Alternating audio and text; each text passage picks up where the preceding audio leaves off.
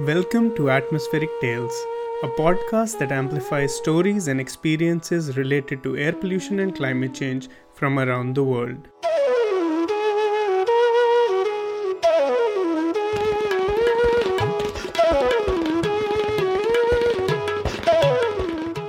I'm your host Shahzad Gani, and welcome to another episode of Atmospheric Tales.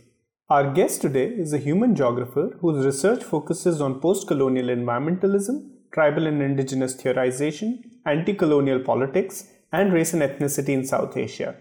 Born in Sikkim in India, she has lived and worked extensively in the eastern and western Himalayas, such as in Sikkim, Uttarakhand, and Ladakh.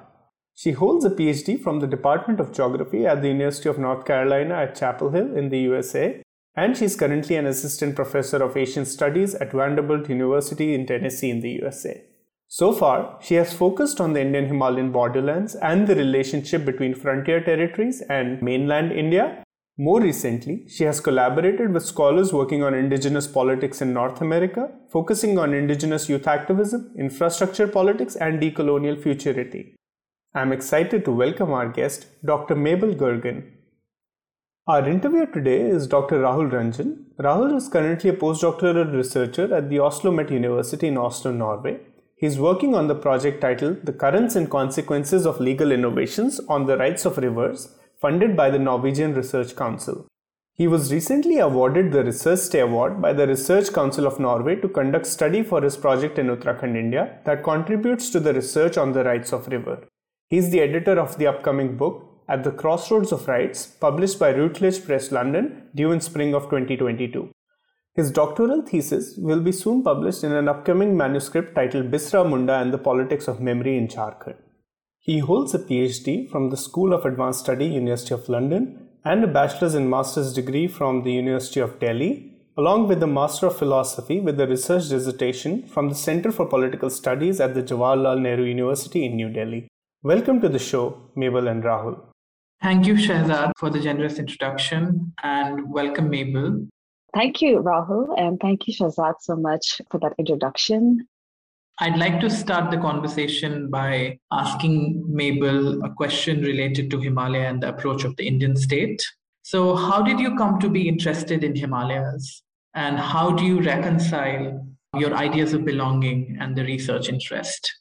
Yeah, so there are several ways to answer this question. I think, but it would be impossible for me to separate, you know, my personal family history and background from the more academic and scholarly motivations for working in the region. So most of my research in the Himalayan region is based in Sikkim, and my mother belongs to Sikkim. And when I was doing my master's in the Tata Institute of Social Sciences in Bombay, where I did a master's in social work, my master's thesis, this was like a year long thesis, it was based in North Sikkim in the Dzongu Reserve of North Sikkim.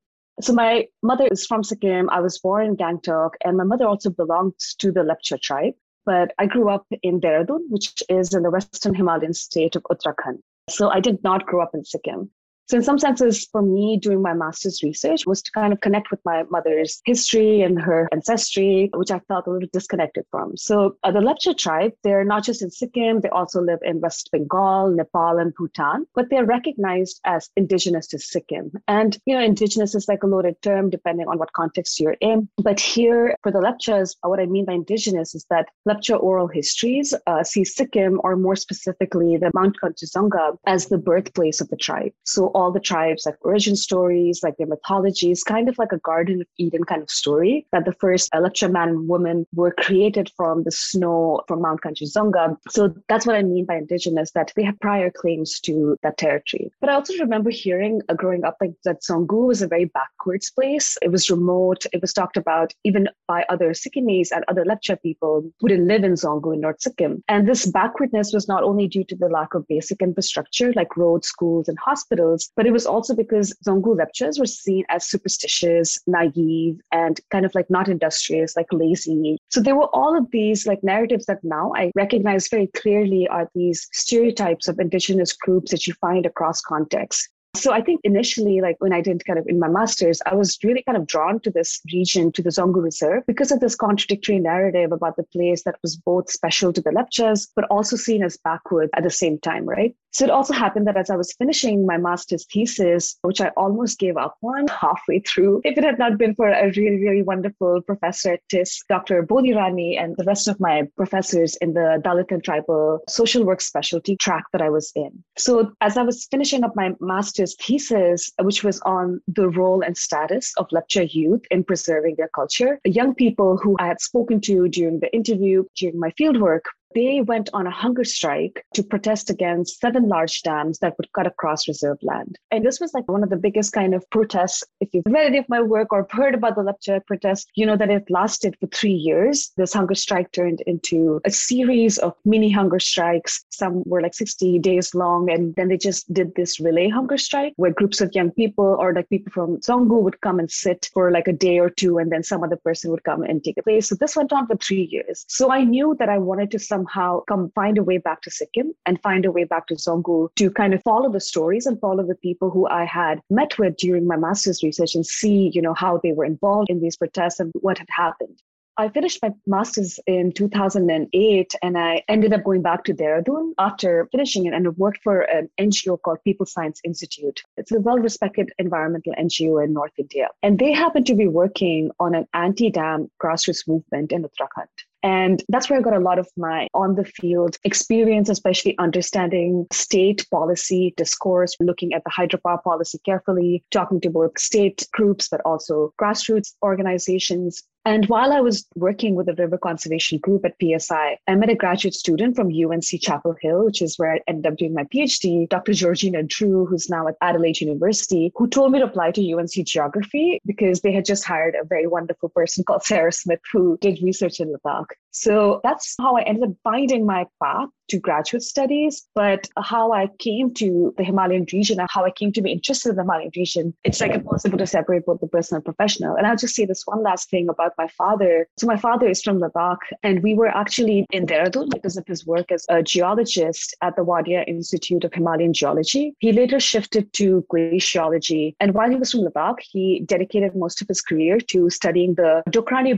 Glacier in Uttarakhand, studying specifically glacier recession. So even growing up, I was like surrounded by a lot of conversation, not just about climate change, Uttarakhand specifically, hearing about disasters even from then, like hearing about landslides and the impacts of landslides in this region, but also Sikkim, where my father also did work on landslides uh, when he was posted there before we moved to Dehradun. So these three places, Ladakh, Sikkim, and Uttarakhand, have really shaped me very profoundly. And as I learn more about the history of the region, it does help me contextualize a lot of these big academic theories, you know, about the Anthropocene, even questions around climate change, and even the more pressing concerns around hydropower infrastructure and development in frontier context, but also so much of my own lived experience, like growing up mostly in Sikkim and Uttarakhand. I didn't spend as much time in Ladakh, but these three places have really shaped me profoundly and why I see my research as a lifelong endeavor that will be situated in this entire region. So, yeah, thanks for that question. Thanks. That's such a wonderful way to dovetail your personal passage to the professional interest that you hold. I wanted to know what do you think about this existing perception of vulnerability that is associated with Himalayas and that is supported by a theory called Theory of Himalayan Environmental Degradation. So I'd like some reflection on that too.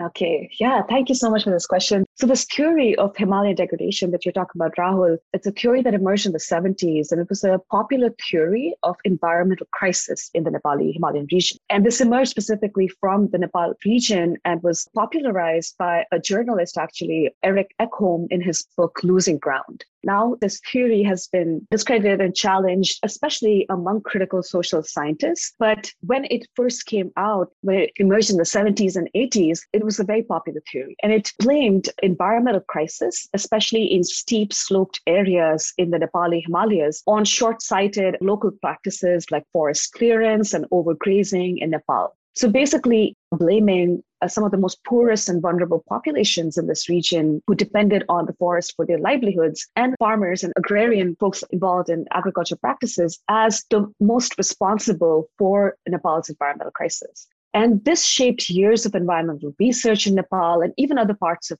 the Himalayan region, including India. Until much later, it was challenged because it was an oversimplification of ground realities. I actually used this article by Julie Guthman. I think it came out in the 90s, and it examines this theory of Himalayan degradation, especially the discursive context. Because for those who know about development theories, the discursive context of how particular truths are ideas of development are cemented into policy and practices, a lot of it comes because of this discursive power. And what I mean by that is there was already an existing understanding understanding globally, there was an overpopulation problem in the global south. And there's a long history of this, but it dovetails very well with a neo Malthusian way of looking at the global south. A lot of these countries were just emerging out of decolonization and needed a lot of support, but this was also the time that aid was being given to this region. But the aid, especially in Nepal, in the context of the period of Himalayan degradation, was started not just in terms of trying to work out environmental crisis questions, but a lot of the aid was also being given to curtail the population of the poor Nepali populations that were seen as responsible for this. So, this is kind of a convoluted way of saying that there's a lot of universal assumptions that we find embedded in grand theories and narratives like the theory of Himalayan degradation. And in this case, the universal assumption is that poor people or people who live next to forests do not know how to manage their own resources and are ignorant of how they would take care of their own, and they need state intervention. So, in the 80s, this theory came under a lot of intense scrutiny and it was Blaikie and Muldavin, at least in geography, we kind of read about them, who argued that the theory of Himalayan degradation was drawing upon a lot of already circulating ideas of backwardness of the global south, their technological incompetence, and again, this neo Malthusian idea. And it's important in the Indian Himalayan context to kind of understand this theory because this has also shaped years and years of colonial forestry practices as well as conservation practices in India. So we see this logic of the theory of environmental degradation, despite it being discredited, even in conservation and biodiversity policies that end up creating what we call in you know, political ecology the fortress conservation that start restricting forest access to local populations, banning hunting, basically severing the ties of local populations with the forests that they depended on for their livelihoods and daily needs. So these boundaries between what was considered farm and forest, right, was not so solid in these regions, but these conservation zones solidified these boundaries. I see in the Anthropocene narrative a similar kind of universal assumption. And this is not to say that there isn't a crisis, right? There was environmental degradation. It was a material reality in the Nepali Himalayan region. And so is, you know, the disasters and the threats that we are seeing in the Anthropocene epoch. But it is not to discredit or discount the material reality of these disasters, right? But it's to think about what kind of crisis narrative are we allowing to define this epoch, right? And what a lot of decolonial scholars have kind of criticized the Anthropocene epoch is that it sees these climate change induced ecological apocalypse. It's framed as something that is impending, that it's something that's happening in the future, even though a lot of existing communities are facing these dire threats right now and have been for decades in places places in the global south.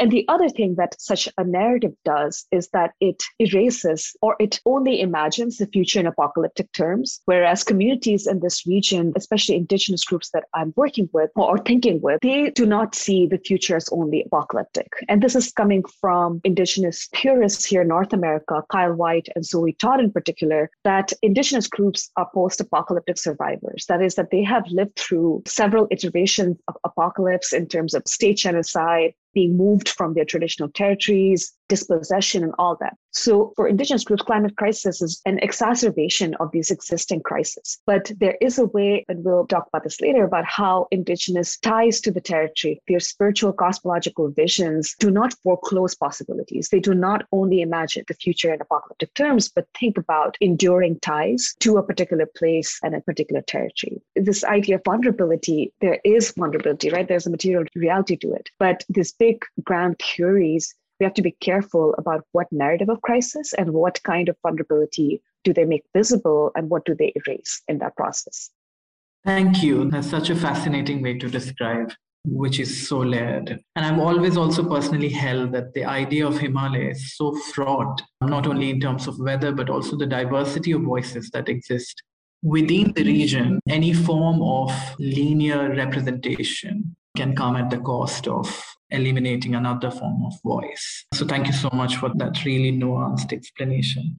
I was also wondering then how do the people, especially in the eastern Himalayan region, which is, you know, from eastern Nepal and all the way to northeast, cut across Bhutan, receive the Indian state and also different ways in which they relate to the so called mainland India from their position of being a frontier state? This is another great question. It's one that I feel we really need to reckon with, especially given how so much is shifting at the frontiers and borderlands. And I mean specifically in terms of when you think about Kashmir, when you think about even Ladakh and Sikkim, these two places that I have personal ties to, but I also am doing research in. So much has shifted in the last, I would say, few years since 2019 specifically with the application of article 370 so just a little bit of context before i get into talking about these constitutional protections. So growing up in sikkim so as i said i grew up in dehradun and i was born in gangtok and i think i was two years old maybe. We moved to dehradun so we would end up going to sikkim for like summer holidays. So i remember just all of my happiest memories are from like spending time in sikkim with my uncles and aunts because my mother's whole family is in sikkim. So sikkim just has this one road. If you look at the map of Northeast India, you see this chicken's neck, which connects like these eight Northeastern states to the rest of India. So the train was drop us off in uh, Siliguri because we didn't have a train going up all the way or even a flight all the way up to Sikkim and my uncle would come and pick us up from Siliguri. So Siliguri is in West Bengal, and we'd be driving up from West Bengal to Gangtok. And as soon as we would cross over the border from West Bengal to Sikkim, my uncle, he's like my favorite uncle, he would like turn to me and just be like, "So this is where India ends and Sikkim begins." Okay, he would say this, and I just like remember this so clearly because he would say it all the time. And all the drive up from Siliguri to Gangtok was like around three hours, and inevitably, especially because in the summers you're traveling, there's going to be rain, monsoons, there would be landslides, and we would be stuck and especially to remember actually returning from Gangtok to Siliguri, we'd have to plan way in advance because always, we would always be stuck in landslides. And so when you're stuck in landslides, you have to wait for people to come clear it up. And then you would have all these stories like people start complaining about the state of the roads, how there's only one major highway connecting, and also complaining about people from the plains who don't know how to drive especially the army people who had big trucks and they would take over the entire road. So it was very interesting. I feel like as I was writing my dissertation and I was thinking of this question, the relationship between the Indian state and the mainland, growing up in Dehradun, you don't really sense that as much, this kind of distance from the state, especially because Dehradun is like close to Delhi and there's Dehradun and Uttarakhand had their own specific history of breaking away from Uttar Pradesh this for me has really shaped how I understand the mainland relationship, especially with Sikkim and Ladakh. But you know, there was no active political movement in Sikkim or a clearly expressed desire to secede from the country, like one might find in places like Nagaland, Manipur, and Kashmir there was a lot of complaint, especially in moments of crisis, whether it's a landslide or even everyday talk. And this has to do with Sikkim's history. Sikkim was an independent Buddhist kingdom till 1975. So even though there is this critique of the Indian state, it hasn't boiled into this active political movement. But there is this very strong, what I call a kingdom nostalgia that I see, especially among Lepcha and Bhutia communities, who, when Sikkim was a Buddhist monarchy, had a very special status within the Buddhist monarchy. And my mother's side of the family, the Lepcha side, they lament the loss of the Namgyal dynasty, which was the monarchy, with Sikkim's merger in 1975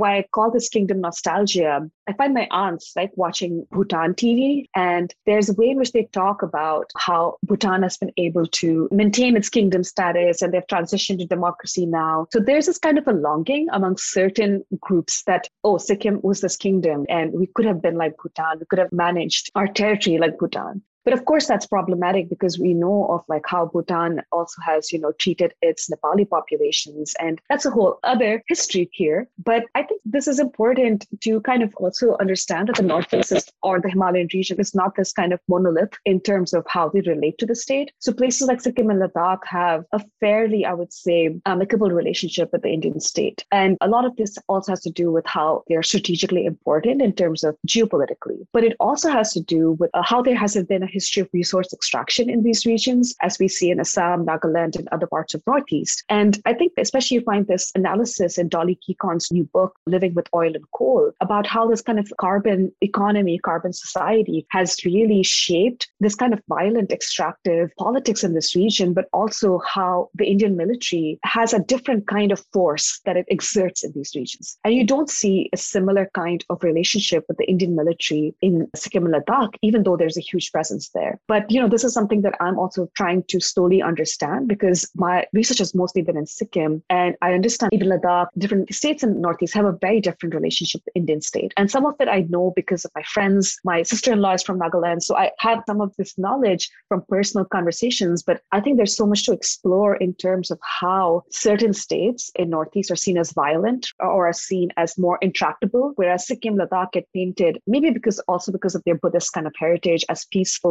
territories. But I think there's something very important to explore more here in terms of the histories of resource extraction in each of these regions and how they're different and how these have shaped this kind of violent extractivist kind of relationship and even the military's presence in this region.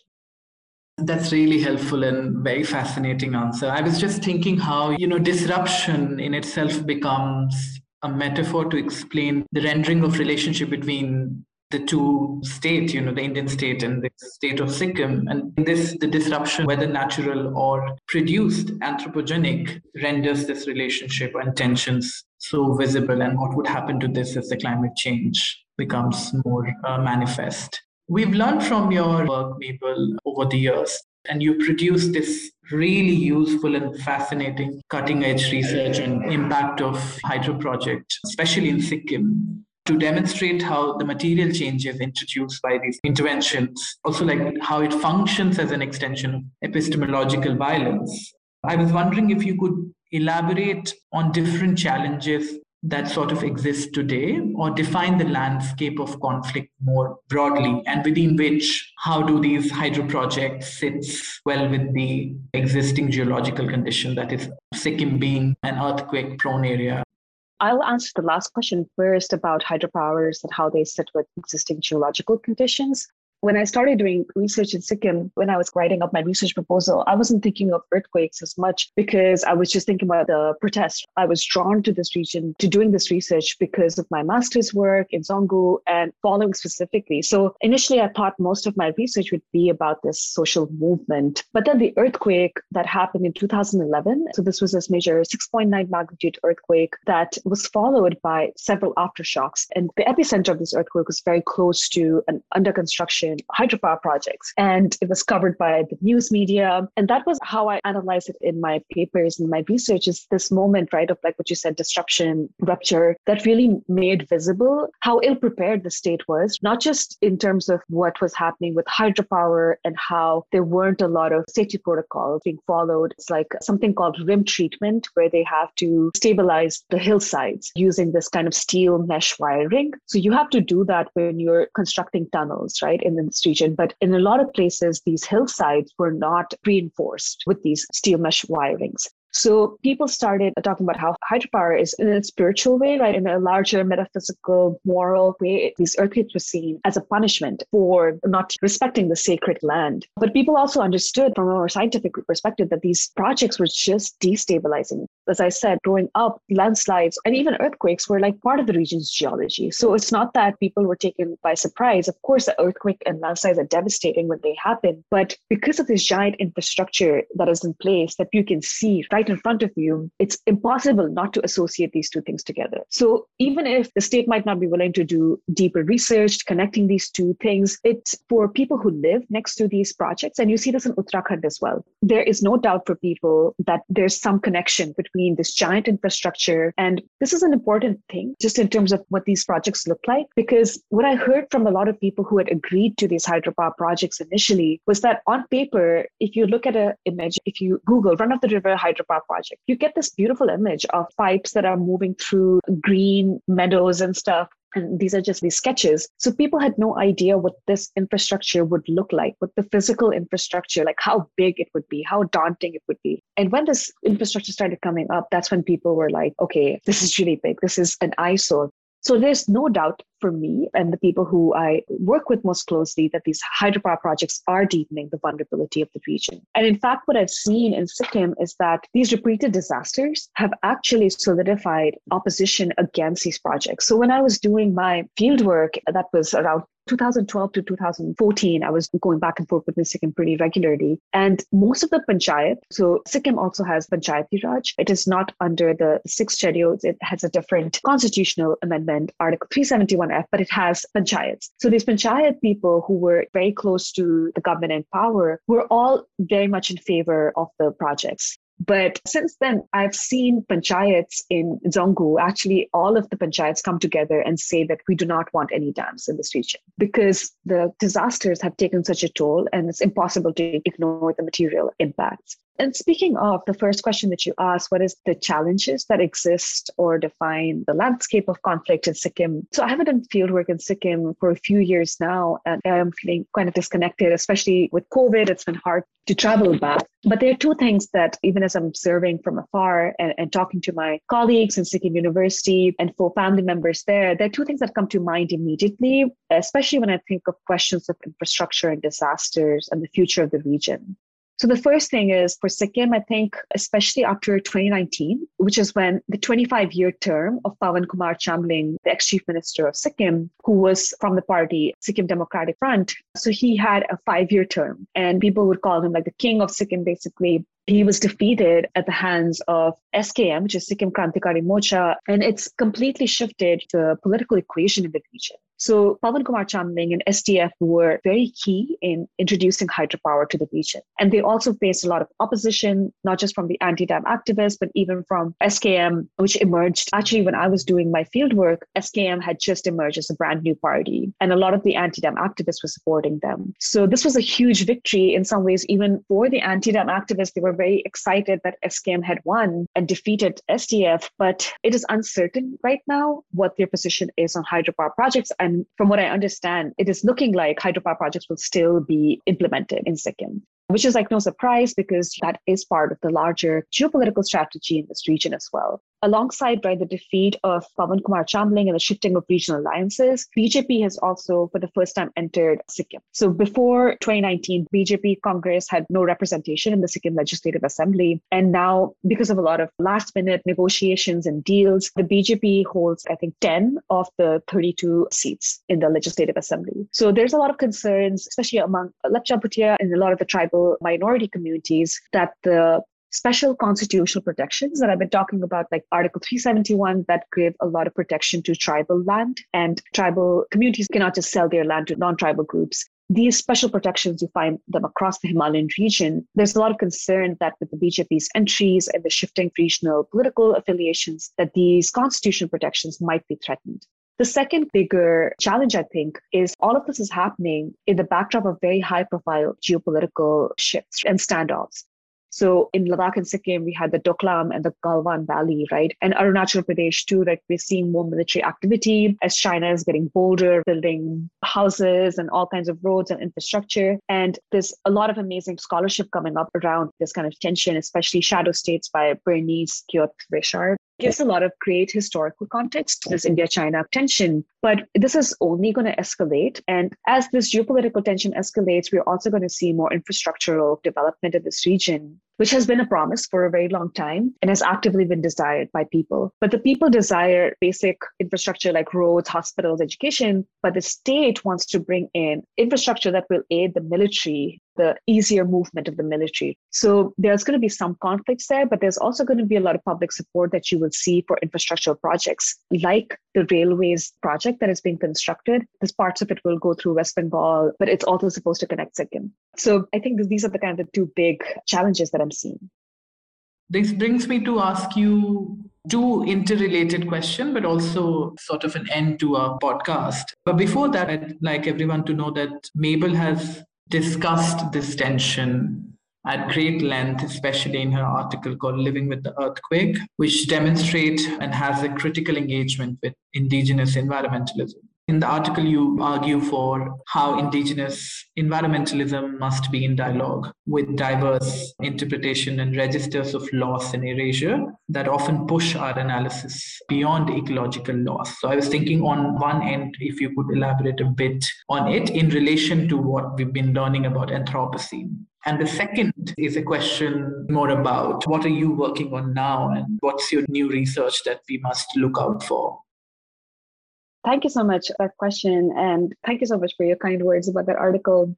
I think this idea of pushing our analysis beyond ecological loss and thinking about diverse interpretation and registers of loss and erasure, this idea was coming a little bit from my frustration with geography and especially critical geography and more critical Marxist analyses of geography that were not engaging with more spiritual, religious, or cosmological understandings that were emerging from indigenous social movements or were just being expressed by indigenous groups as strategies of resistance we see it within more critical approaches to indigenous social movements that what we distill is those parts of the movement that most interest us that would contribute to disciplinary theories and marxist ideas or social movement theories but this engagement with spirituality and religion and cosmology was kind of being left aside. And I think there's this hubris maybe in geography and some certain social science disciplines that sees this as something the purview of anthropologists, linguists, or humanities, religious studies people.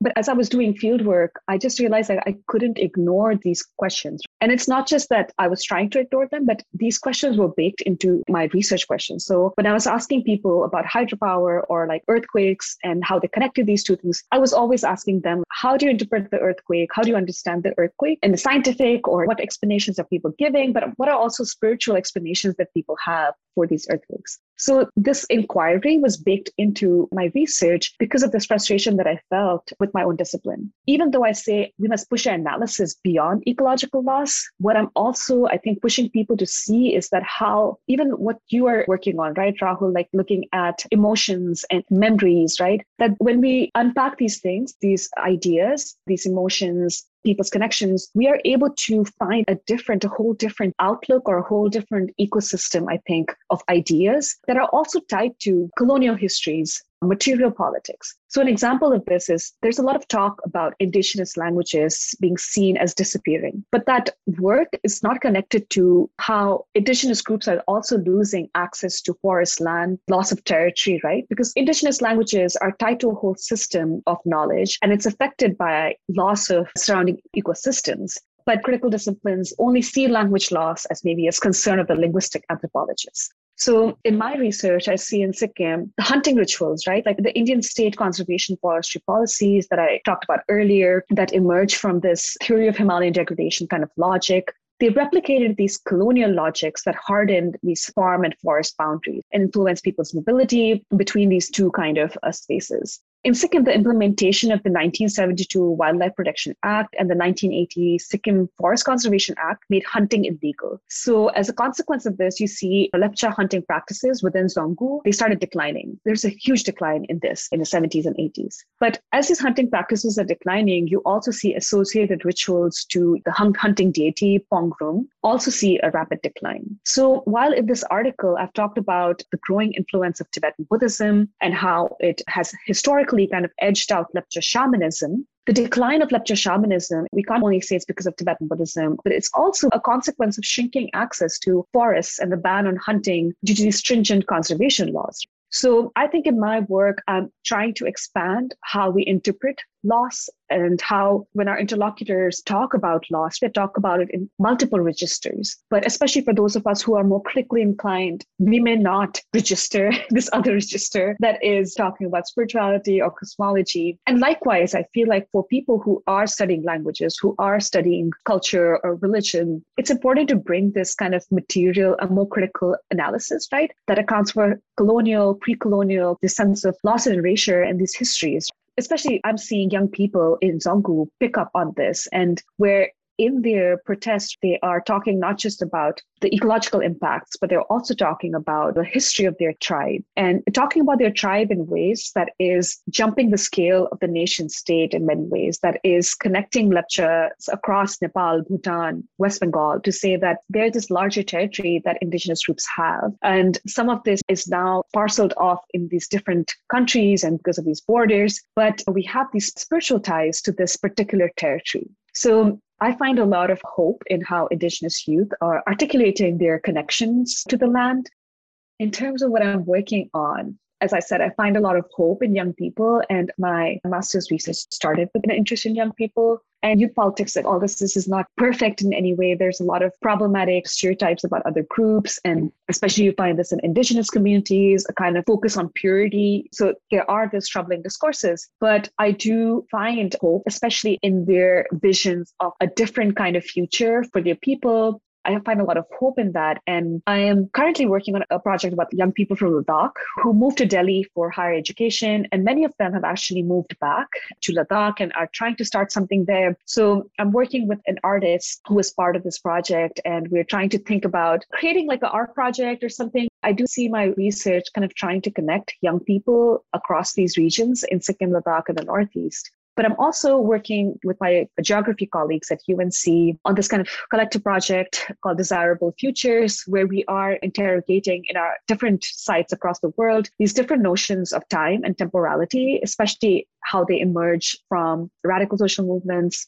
I'm also working on a project with my Sikkim colleagues, Karishma Lepcha and Kalzang Bhutia, on critically examining colonial texts about Sikkim and West Bengal in this region. And lastly, I'm really interested in learning more about diverse understandings of indigeneity across Nepal, Northeast, and the Himalayan region, and even Tibet and this entire Highland Asia region. And I'm in dialogue with Pasang Sherpa and Dolly Kikon and if you're listening to this podcast and you work on indigeneity in any of these regions, please reach out to me. I'm really interested in building a critical mass or just getting tapped into these networks so that I can find out more about what are the conceptualizations of indigeneity across these regions. So thank you so much for all your questions, Rahul. These are such lovely, thoughtful, and generative questions.